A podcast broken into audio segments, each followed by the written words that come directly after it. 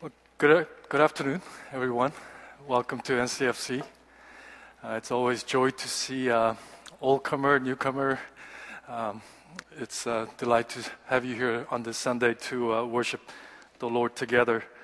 Uh, before we open um, our Bible to Acts chapter four, which is today's scripture, I would like to just give you uh, just a couple of, uh, I guess, church family uh, news and update. Uh, first of all, please pray for Japan short-term mission. Uh, they're, they're coming back uh, this week. Uh, they're trickling in one handful and the rest uh, probably by end of this month. Uh, but the team are supposed to come back by midweek this week. So um, if you have time, please uh, go out and greet them.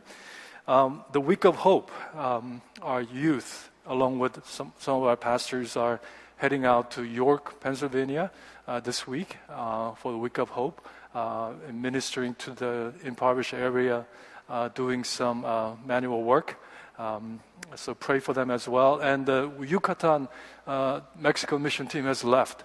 Uh, they are made up with the Korean congregation members, but they are, have left yesterday and will be back this coming Saturday, so keep them in prayer. Uh, there's a couple of personnel uh, changes, and uh, uh, I need to update you on. First of all, uh, our Pastor Neil, uh, everybody knows Pastor Neil, right? And uh, we appreciate it and we love him uh, for his ministry. Uh, he will be, uh, and he has already, uh, starting uh, this July first, um, uh, he will be uh, administrative pastor uh, for both K C and E C uh, here at N C F C. Uh, there are a lot of C C Cs there, but uh, um, he will be uh, a liaison between K C and E C, and uh, he will be taking care of a lot of um, um, uh, church administrative stuff, so please keep him in prayer. And the other personnel change is Pastor Brian. Uh, it's a um, good news and sad news. Uh, we have to look for a new uh, full-time Timothy pastor, and we are actually uh, in the process of uh, actually reviewing a couple of candidates already, and um, our committees are forming together, so something to pray for. Uh, but uh, Pastor Brian will be um, my right-hand person, praise God. Yeah, I need more right hand besides this one. Um, he will be uh, our assistant, associate pastor for English congregation. Uh, this church has been praying for um, associate pastor who will be focusing on young adult, uh, impact and focus, um, both college and young adult. We want to give them um, uh, a leader who will really focus on them in their disciple making and uh, leadership developing uh, and uh, really ministering to that portion of the congregation. Uh, so please, as, as you return next week, if you see him, just give him high five and say welcome, and and um, uh, just congratulate him for uh, his associate role uh, here at E C. And one more thing. Uh, this sounds like a long sermon, uh, but the sermon is not yet preached, by the way. Uh, but this is uh, very important uh, news. Um, summertime is usually sort of downtime uh, for many of us, and especially church as well. Uh, we do not have an ongoing, um, let's say, Sunday school hours. We want to give some time uh, for those leaders and teachers breaks and pastors break. And uh, many people are traveling, and uh, short-term missions are going out. Uh, and it's just a little bit of downtime. Uh, but starting fall, uh, and we will go by like school schedule, fall schedule, uh, fall quarter, winter quarter, and spring quarter. And um, you know, many church program will be Uh, running. Uh, but this is not a program, um, but this is a main ministry here at N C F C, especially E C. And and I think you many of you already know this. Uh, it's Oikos ministry. Um, currently, my wife and I, we are training about thirty um, young adults as well as Destiny members uh, to be uh, future Oikos leaders. And uh, coming fall, uh, we are going to make it gender-based, homogeneous group. Uh, it will not be mixed group. We will meet three weeks in a row, first, second, third weeks of each month um, in, during the weeknights, uh, between seven thirty to nine thirty, just two hours. Men one night, women one, one night, but it will be all uh, different. But the reason for this uh, uh, training. Uh, and uh, really, we're going to have a Oikos fair uh, sometime in uh, September so that you can sign up for these Oikos. I cannot overemphasize the importance of Oikos ministry here at N C F C, because it is the uh, really heart of the uh, ministry here at N C F C. The reason for that is because when you look at the Bible from start to the end, literally, uh, Bible mandates, uh, as, especially if you look at the New Testament church, at least two meetings a week. One, they gather in temple courts. The other one, they gather oikos to oikos, house to house. There was a two-pronged approach to really building his church up and, and, and outward. And it was purposeful to evangelism and discipleship and, and to really grow, not just the movement, but the church. As we'll talk about, there's no other name but Jesus. We need to spread the good news of Jesus Christ. And I, as your uh, pastor, believe Oikos is the main avenue and means where we're going to make that happen, both Great Commission as well as Great Commandment.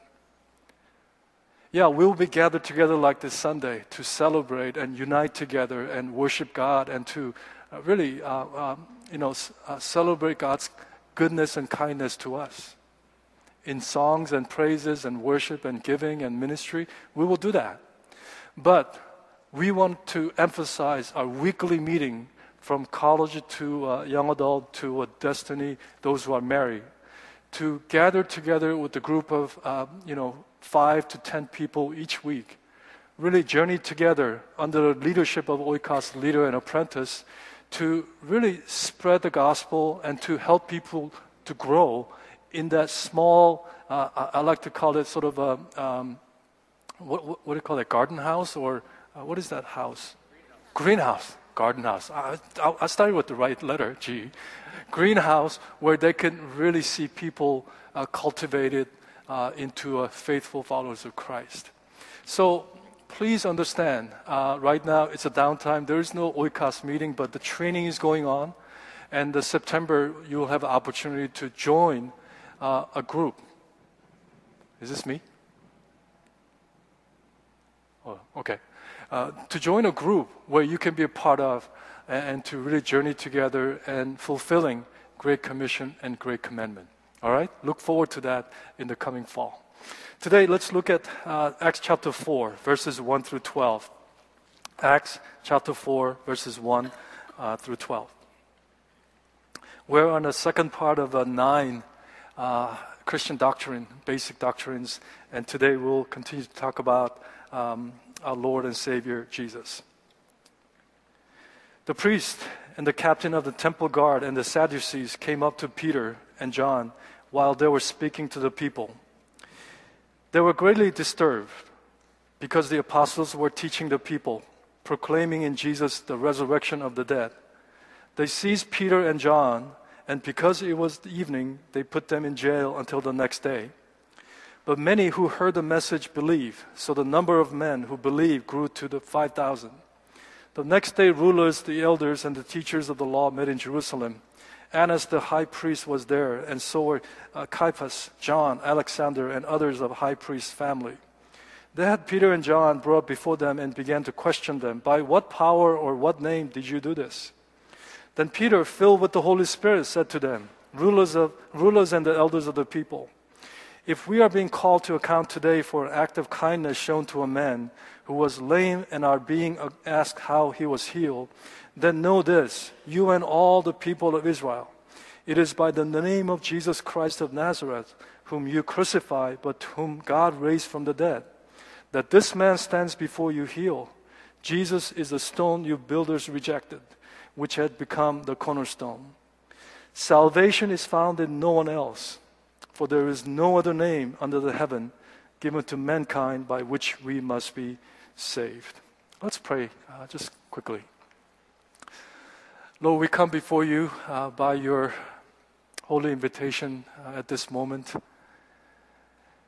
And I pray that you anoint our eyes and anoint our ears and anoint our hearts as we are about to receive your holy words. Let it penetrate our hearts, and uh, in due time, uh, let it bring forth uh, just marvelous and wonderful fruit in our lives, so that it can bless you and it can bless others, that there will be a confirmation and a conviction of your workings and your presence and your ministry in each and every one of our lives. Speak to us now, and may your will be done. In Jesus' name we pray. Amen. Amen. Just to set the context, and the context is always important when it comes to uh, learning of the uh, Scripture. As you know, Peter and John have been out preaching the good news. And the previous chapter, uh, chapter three, uh, th- and this is really my uh, uh, testimony chapter, because uh, part of my testimony is I wasn't able to walk for a year and a half. But as Peter and John were going up to the temple to pray at a certain hour, he ran across, they ran across a man who's been lame from birth. And this lame were begging for money. And you hear Peter saying, "Silver and gold have I none, but what I have I'll give it to you. In the name of Jesus, rise up and walk." Well, Peter heals the man by the power of the Holy Spirit. And as you might guess, and it is said in chapter three, this man who was healed from lame from his birth jumped and leaped and walked around the temple, literally sharing testimony after testimony of what took place. And they knew him because they've been, he's been sitting there for many years for uh, asking for coins. Well, as the crowd gathers, Peter sees the opportunity to preach the gospel about Jesus Christ, whom the people rejected, whom the, the over fifteen hundred years of prophecy is being fulfilled in Jesus. And, and they, as Peter preached about his death and resurrection, the religious leader got, leaders got really irritated by Peter's preaching, and it was late in the evening, so they had to put them in a prison. The next day, they arranged a trial and brought Peter and John to appear before them, and it, it says in verse eight, as Peter was filled with the Holy Spirit, he challenged them. He rebuked them. And in verse twelve, he makes this absolute, audacious claim. "Salvation is found no one else, for there is no other name under heaven given to mankind by which we must be saved." And of course, that name is none other than Jesus.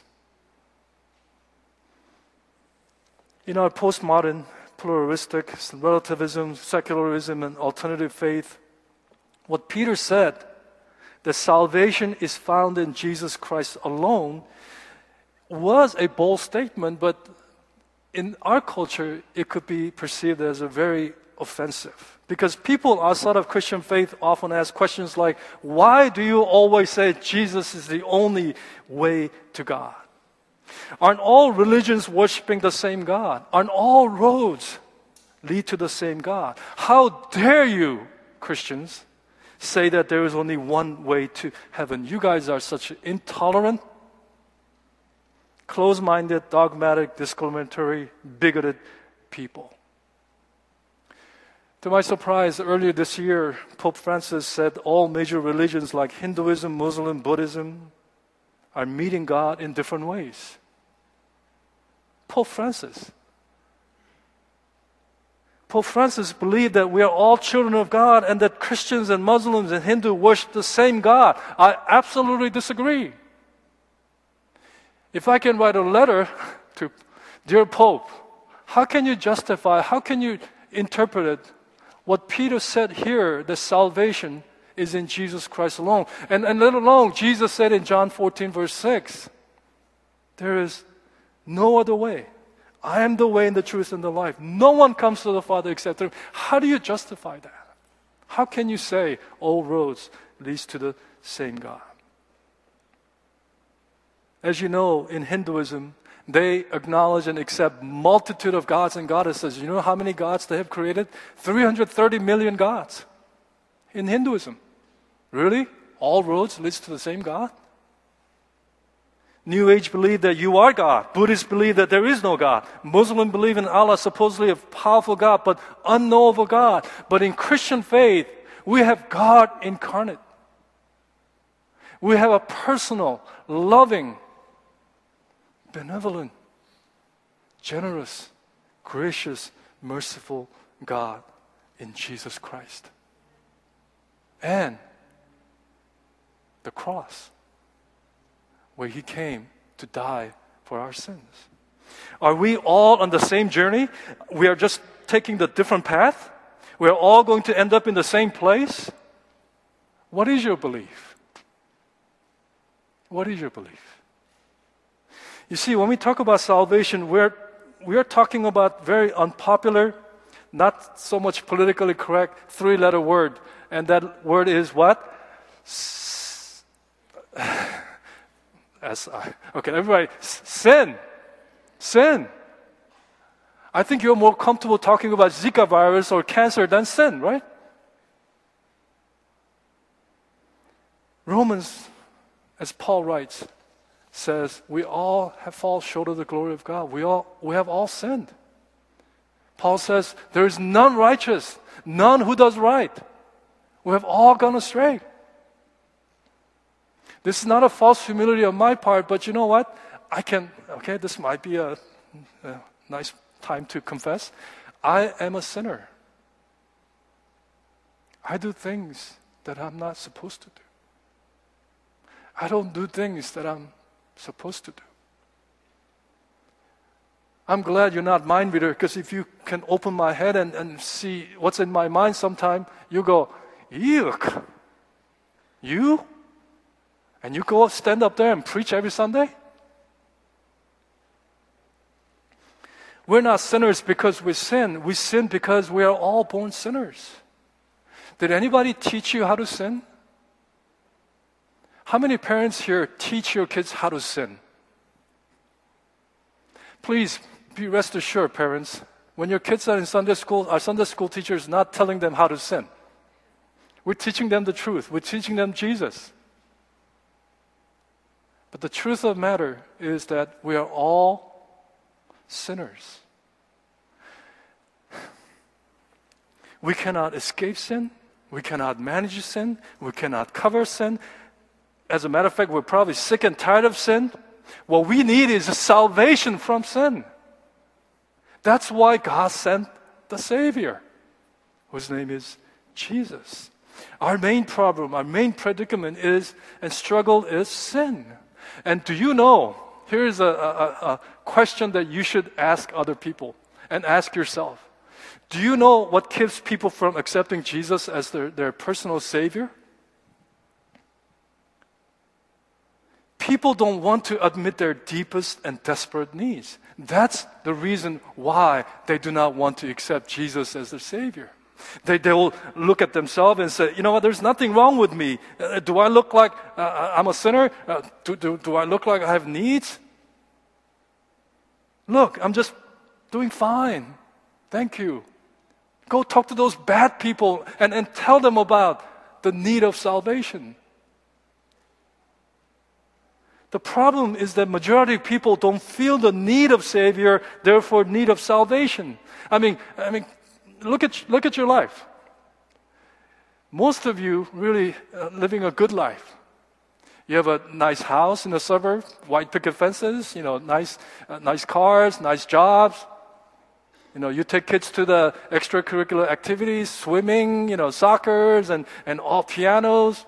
You pay the bills on time, and you go to vacation here and there. You go out to eat here and there. Your health is pretty good. Uh, relationship, nah, it could be better. I mean, everything's hunky-dory. There's nothing wrong with me. This is what everybody else is. This wealth and prosperity and self-reliance has blinded many to the point that they don't see the need of salvation and the need of Jesus as their personal Savior. And on top of that, there are many people today still cling on to the idea that they are good, therefore God should accept them. Somehow they got the idea that if you do more good than bad, God will still send me to heaven. Still have that kind of a mentality and cling on to that idea. You wonder why we're covering basic and essential doctrines?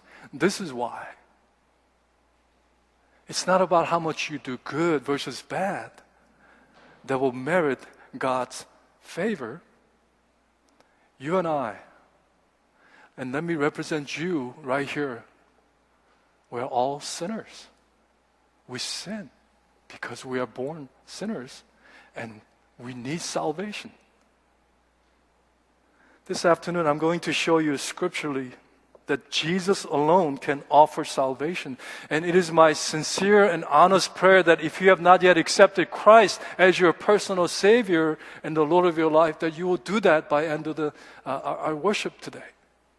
And for those of you who already accepted Jesus, I want you to continue to work out your salvation with fear and trembling and honor and glory to God.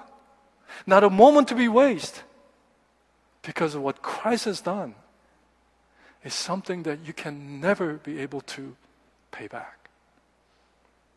So the first point, that salvation is found in Jesus alone.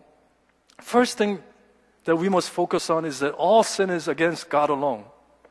All sin is against God alone. You know, there are two sets of law in this world. And I'm not talking about the, you know, state law or, you know, federal law, anything like that. We have a man's law and we have God's law. And some of the men's law that I've come across is really uh, uh, um, kind of, sometimes it's dumb and sometimes it's stupid, but it is mile long compared to God's law. Sometimes you complain that God has too many laws. You know, just go to a Maryland state and, and, and write, see the list of Maryland law. But you know what? There are some stupid laws. I, I came up with a few. Um, this is real law. In Baltimore, how many of you live in Baltimore? Some of you do, right? This is the law in Baltimore. It's illegal to take a lion to the movies. Okay, I'm not talking about the, you know, the plush doll lion, but real lion. Okay, this, this might be, okay, forget about that one. In case if you don't ever take a lion to the movies. But where I'm from, state of Washington, this is really stupid law. Harassing of Bigfoot, Sasquatch, or other undiscovered subspecies is a felony punishable by a fine or imprisonment. Bigfoot, Sasquatch, really? Other undiscovered subspecies is a felony if you harass them? I got kicked out of that uh, beef jerky commercial. You know that commercial with Sasquatch? I think that's probably made from Washington State. Okay, here's California one. A man cannot go outside while wearing a jacket and pants that do not match. You know what city is that from? Carmel. Well, Clint Eastwood once was mayor, by the way. In Carmel, ice cream may not be eaten while standing on the sidewalk. Well, Clint Eastwood, thank God, he repealed it, and now you can eat ice cream on standing on the sidewalk. The reason that I'm bringing this men's law, some stupid law, is because I don't know what your perception of law laws are, but for me, I think many of us, laws are a good thing. It keeps us safe, and it punishes the lawbreakers. But when God issued the rules and the law, I know we complain about there's too many laws that, that God uh, gives to us, but again, take a look at the men's law. It's mile long. But when God issued the law, He gave us the law to offer blessings to those who obey and the punishment, cursing, to those who disobey. In other words, you got to look at the, uh, the heart of the lawgiver whenever you look at the law. And, and God's law, you know, again, Jesus summarized into two laws, while men's law is mile long. To love God and to love your neighbor, right? But in God's law, as, as, as it's ref, it, it really reflects His character and His nature in all of His, let's just look at the Ten Commandments. That He is holy. His standard is high. And all sins is sinned against God, because it is not, you know, something that you do wrong, because in the holiness of God, every the mark that you miss which is the definition of sin, is, is categorized as sin, and it is sin against God. Let me give you an example of that. Prodigal son, parable of prodigal son. He wasted all the money, and he finally came to sense, and the scripture says, you know what, I'm going to back to my father's house, and I'm going to tell him I have sinned against heaven, and I'm going to tell him I've sinned against you. When David sinned against Bathsheba and then uh, ultimately killed uh, uh, her, her husband Uriah, which was you know, David's right-hand person, commander, to be sent, sent down to the battlefield to die to cover his sin, he wrote in Psalm fifty, fifty-one, "Wash me thoroughly from my iniquity, cleanse me from my sin, for I acknowledge my transgression, and my sin is always before me. Against you, you only have I sinned," he says. Even though David, commit, David committed sin against Uriah and Bathsheba, Bible makes it clear that his sin was sinned against God alone because David broke God's law.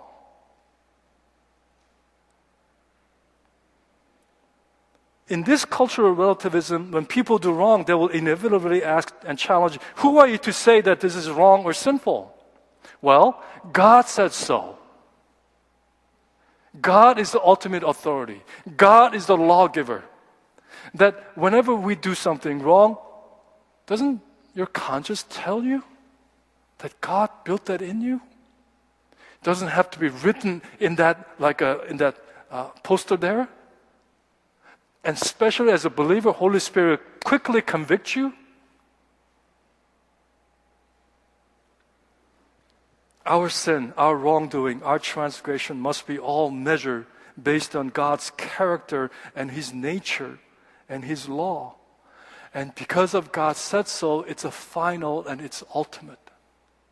And Jesus said, if you committed one sin, it's like a domino effect. You have broken them all.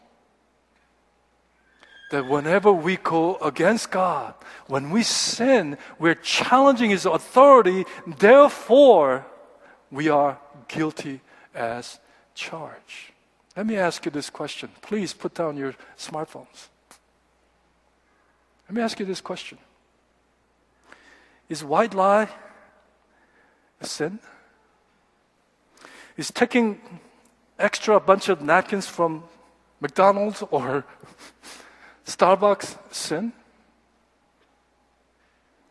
If you park at the handicapped parking, is that sin? If you're going sixty-five on fifty-five mile, is that, did you break the law? Yes. Turn to your neighbor and say, you are a lawbreaker. Go ahead.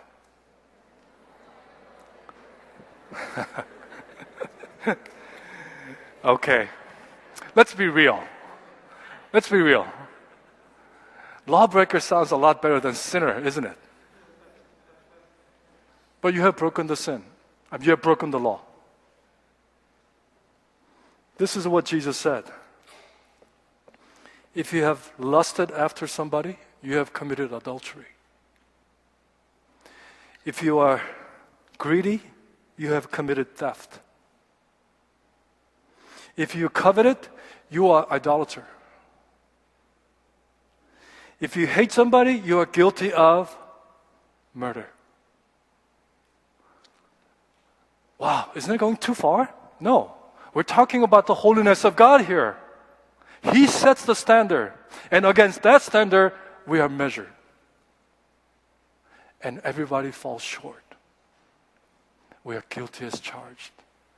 And every fall, every failure, every shortcoming, every wrongdoing, every trespasses, we have sinned against God and God alone.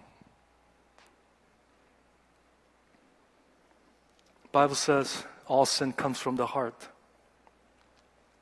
Only Jesus can save us from sin. No one else can. And my second point is that Jesus alone can pay our debt. Now, how many of you, uh, I mean, my wife and I, we love, we can binge watch this show twenty-four seven. And it's a Law and Order show. You know, dun dun dun dun dun. Remember that song? I mean, like a Pavlov's dog. Whenever I hear dun dun, where, where, where? You know, it's like a. I, I you know, it's. I love that uh, movie. I mean, not, uh, the show in N B C because it's comfortingly predictable. The beginning and the middle and the end. You know, uh, justice always serves at the end. And in between, you hear dun dun dun dun, and then you kind of knows what's going to happen next. So it's the justice we served.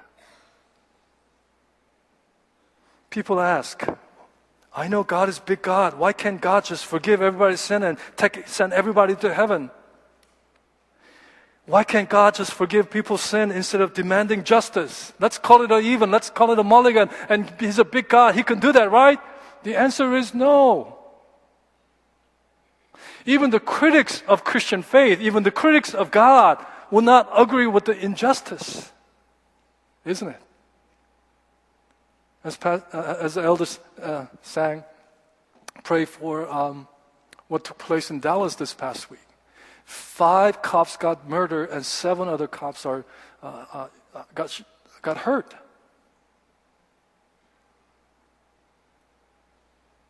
And on the same time, I mean, this week, you know, we hear F B I uh, director coming out and say, this is, this, this is what uh, Missus Clinton has done wrong, but we're not going to charge anything. Seems like there is a little bit of double standard there, but somehow we scratch our head and say, I think they need to be punished. Don't you agree? Again, I'm not showing my political, you know, allegiance, anything like that, affiliation, anything like that, but part of me, you know, my I Q is three digit, right? Thank God. Part of me scratched my head. I think justice is not served. When the law is not upheld, we get angry at the perversion of justice, yet we want God to pervert his own justice? Do you hear what? Yes. See, even babies agree. Would it be just for murderer and rapist and child molesters to get a get out of jail card? This is not heretical teaching, but listen very carefully. Forgiveness is not enough because the debt, the debt is still owed. Our sin has a consequences. There is a wage, there is penalty, there is consequences, and the consequences and the wage is death. Forgiveness is not enough. You still have to pay the debt. I mean, if I if I you know miss paying a water bill or electricity bill, they may empathize with me, but I still have to pay the debt. Debt cannot be forgiven. It must be paid by me or someone else, and only God can forgive because not only our sin is sin against Him, but Jesus, who is a perfect sacrifice, Jesus, who had no debt Himself, paid our debt. You see, any kind of religious leader, any kind of a, a movers and shaker cannot pay my debt of sin, because they themselves owe the debt to God, because they sinned against God, you see? But only Jesus, who took upon our iniquities, took upon our sins, and, and the penalty, everything, and then He cried out and said, Tetelestai, it is finished, which is an accounting term. What? It's paid in full. Praise God. It's paid in full. Jesus alone can pay the penalty of our sin. No one else can. I cannot pay your debt. No amount of money can cancel that debt. No amount of fame, no amount of education can pay the debt. Only Jesus can. You are forgiven because the debt has been paid. And only Jesus can forgive sins because only Jesus was manifested and closed Himself as God, man, in human clothes, so that he can become sacrificial offering on our behalf.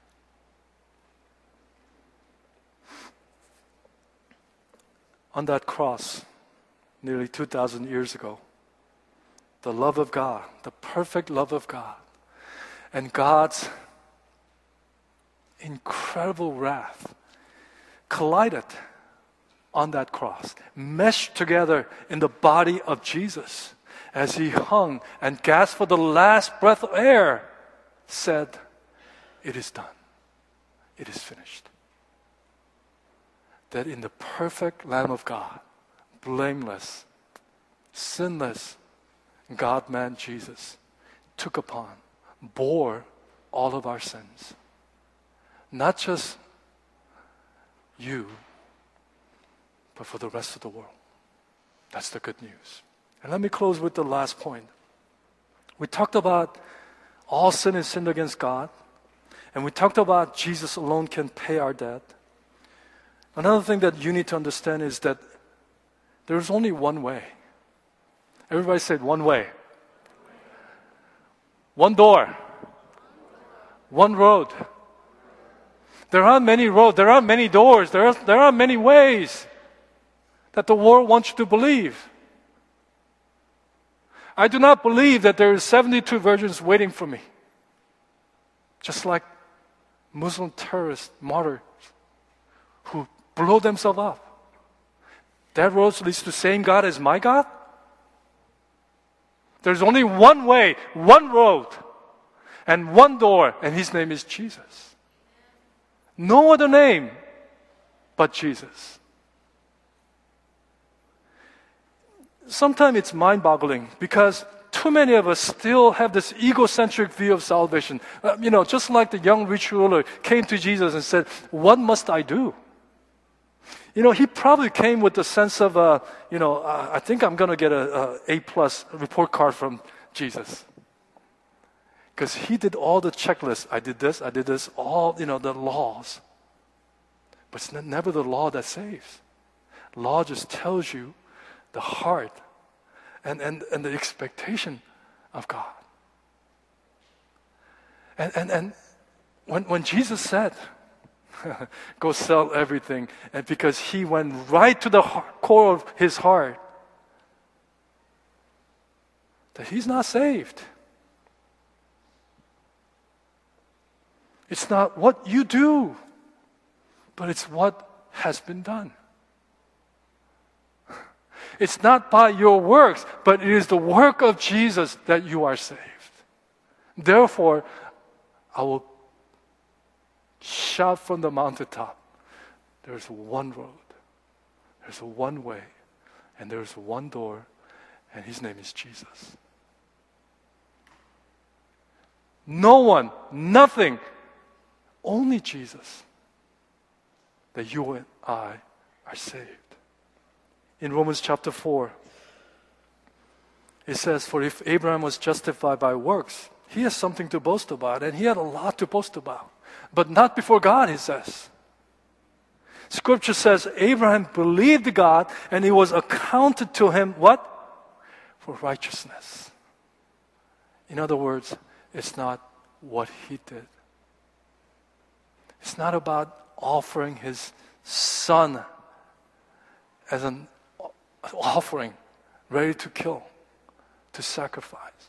But it's about his belief. God said justification can only be found in Jesus Christ because all of our works are dead. We are only made alive by what Jesus has already done for us by his life and his death and his resurrection. And, and it is never by our works. Don't try to do good works after good works after good works in order to gain favor of God, because you can never amount and, and pile up good works enough to earn favor and salvation of God. As a matter of fact, brothers and sisters and friends, Bible, the truth is very clear that no one can come to God. He chose to come to us. We are too weak and too powerless to even approach God. It was God who took an initiative to come to us and say, it is finished.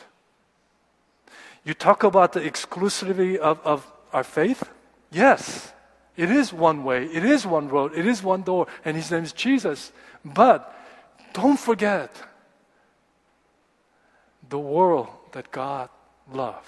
Don't forget that God, Jesus said, whosoever. It is totally inclusive. It's not exclusive. It is exclusive in a sense that there is only one way, and his name is Jesus, but all, no matter what, who, what the past may be, we receive the sonship and daughtership of God. Paul said in Ephesians chapter two, verse eight and nine, and you can add verse ten as well, the purpose of salvation, that it is not by works, that this salvation is what? It's a free gift. And gift is not something that you earn. Gift is something you receive.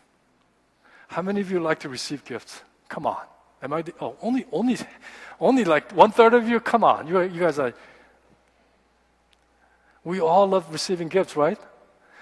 This is one gift that you should, you, you would, you, you can never afford not to receive by turning your face or turning your back or rejecting this wonderful offer. Sometimes, again, it boggles my mind. Why can people understand? Yeah, they're blinded by the enemy and, and, and, and they're lost, but as the Holy Spirit works and as we go and shine the light, we want them to understand, wow, I've been missing out this wonderful gift for all these years. That is why, as Paul continues in Ephesians chapter two, that we are saved to the good works. The purpose of our salvation is not just punch the ticket to heaven, because if that was the purpose, then we would have, at the moment of our salvation, you and I would have been ushered up to heaven, into glory. Because this certainly is not heaven. Disneyland is not a heaven, right? Next week, we're going to talk about heaven as part of doctrine.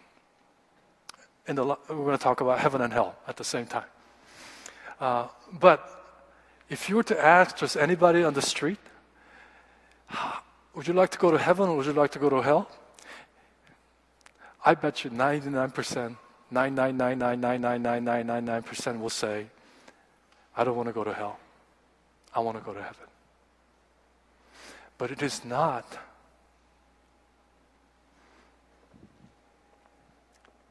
because we believe we go to heaven. That's just, a, to me, it's just icing in the cake, and I look forward to it.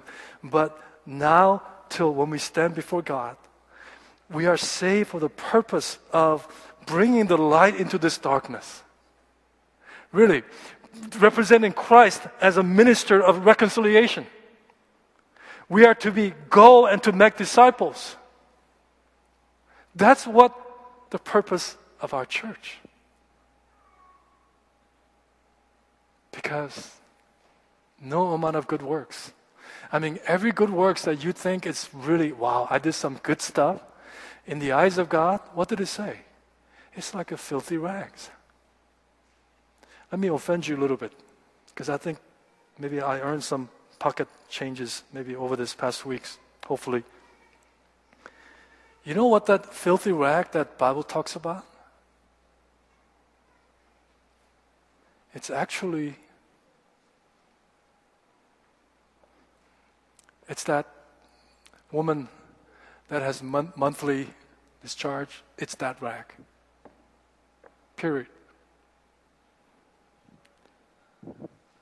You can come up with the filthiest rag, but I think that's pretty, you know, again, dirty. Any good work, God says, it's that. It's that filthy. You can never, never satisfy me. Only work that satisfies me is the work of Jesus Christ on the cross. See?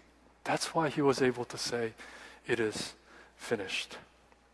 Let me leave you with a couple of words of uh, encouragement and challenge. In Isaiah chapter fifty-three, it says, I think this is uh, almost as equivalent to John three sixteen to me when you look at the Old Testament. I know it gives a detail,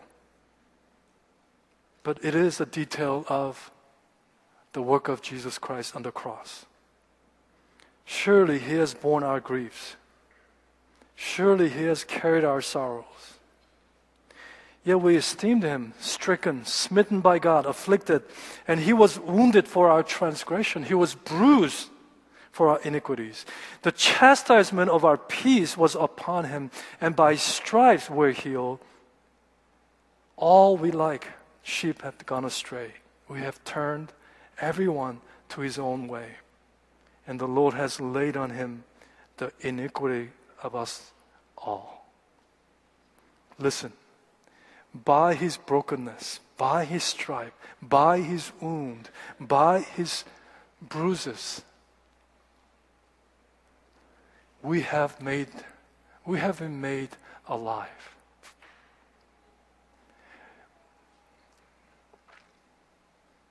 You are who you are.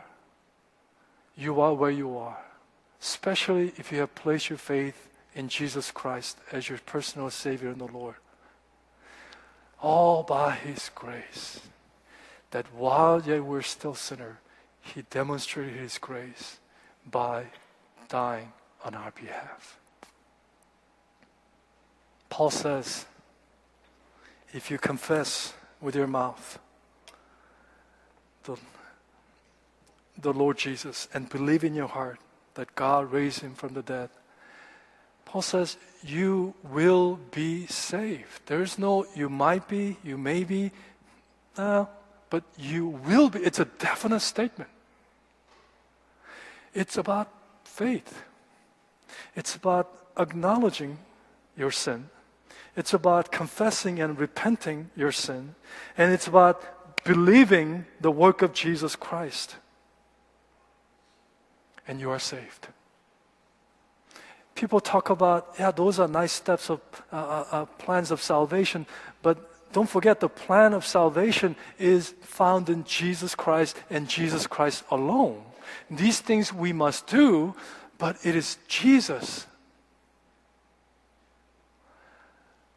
No other name but Jesus that salvation can be found. As I invite our worship team, as we spend some time and respond to uh, today's message, I will not sugarcoat this message. The moment that you p- put your faith in Jesus Christ, it doesn't mean that your life will be suddenly turned around and, and you, everything will be hunky-dory. That you begin to uh, enjoy wealth and health kind of a, a, a lifestyle. The moment that you place your faith, everything's going to be all right. No, I'm not going to promise that. And Bible doesn't even promise that. It's the beginning of your life that is filled with victory and purposefulness and the meaningness, meaningfulness as you journey towards and march towards eternity. I'll give you a little sample of that. We are people of eternity. We either spend our eternity in heaven or we'll spend eternity in hell. Don't delay. Don't postpone. Don't say, I will believe when such, such, such, such, such will happen. No. There's no, today is a day of salvation. Today is a day of belief. And just because you've been coming to church for all these years, that doesn't make you a Christian either. Just like if you're sitting in the garage and say, vroom, vroom, vroom, doesn't make you a car. Just because you've been sitting here week in and week out and talk Christianese, it doesn't make you a Christian. You must believe in Jesus as your Savior and the Lord of your life, that you begin walking in his ways. I will promise you one thing as Bible promise. You will live a life to the fullest. You will live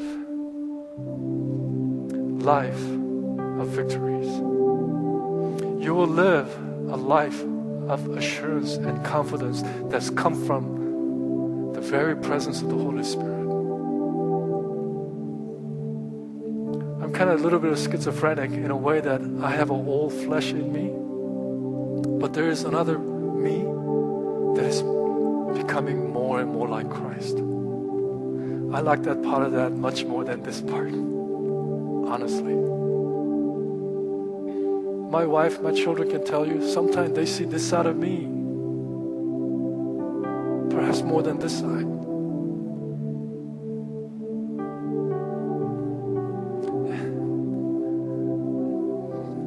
But the Holy Spirit gives me assurance that He who began a good work in me will be faithful till the day of completion. That He is the silent, sometimes very spoken companion, invisible yet very visible. As I walk through this earthly journey, I praise God and thank God for this wonderful gift of salvation, and I don't want you to miss it if you have not yet placed your faith in Jesus Christ as your Savior and the Lord. We're going to have a uh, prayer partners will be standing in front. Please come up if you'd like to make that decision today. Let him or let her lead you into the, sa- into the saving knowledge and the grace of our Lord Jesus Christ. And for those of you, again, who, have, who are already persuaded, who are already a follower of Christ, my challenge and my encouragement to you, don't waste any moment. Use every breath. As Paul said, for to me to live is Christ and to die is gain. He was passionate about to know Christ and to tell others about Christ. Do that.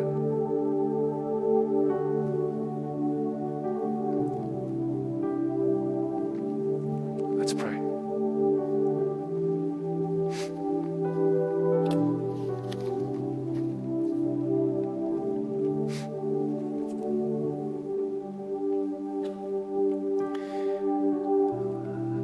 I believe in God, and I believe in Jesus, and I believe in the Holy Spirit.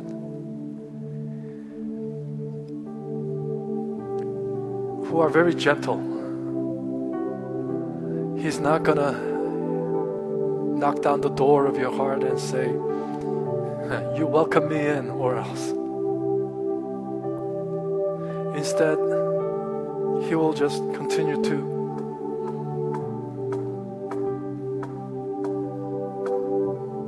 knock at the door of your heart and call your name. Say, may I enter?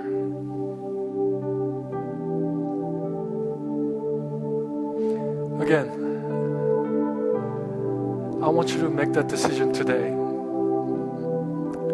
And I want you to be a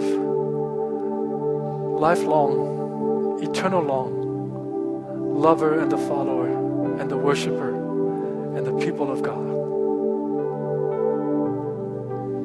Someday you look back on this July tenth, year twenty sixteen, and say, I thank God. I thank God for the gift of faith. I thank God for His Son, Jesus. I thank God for the Holy Spirit. Make that decision today. There's no shame involved. Only good, good, good things.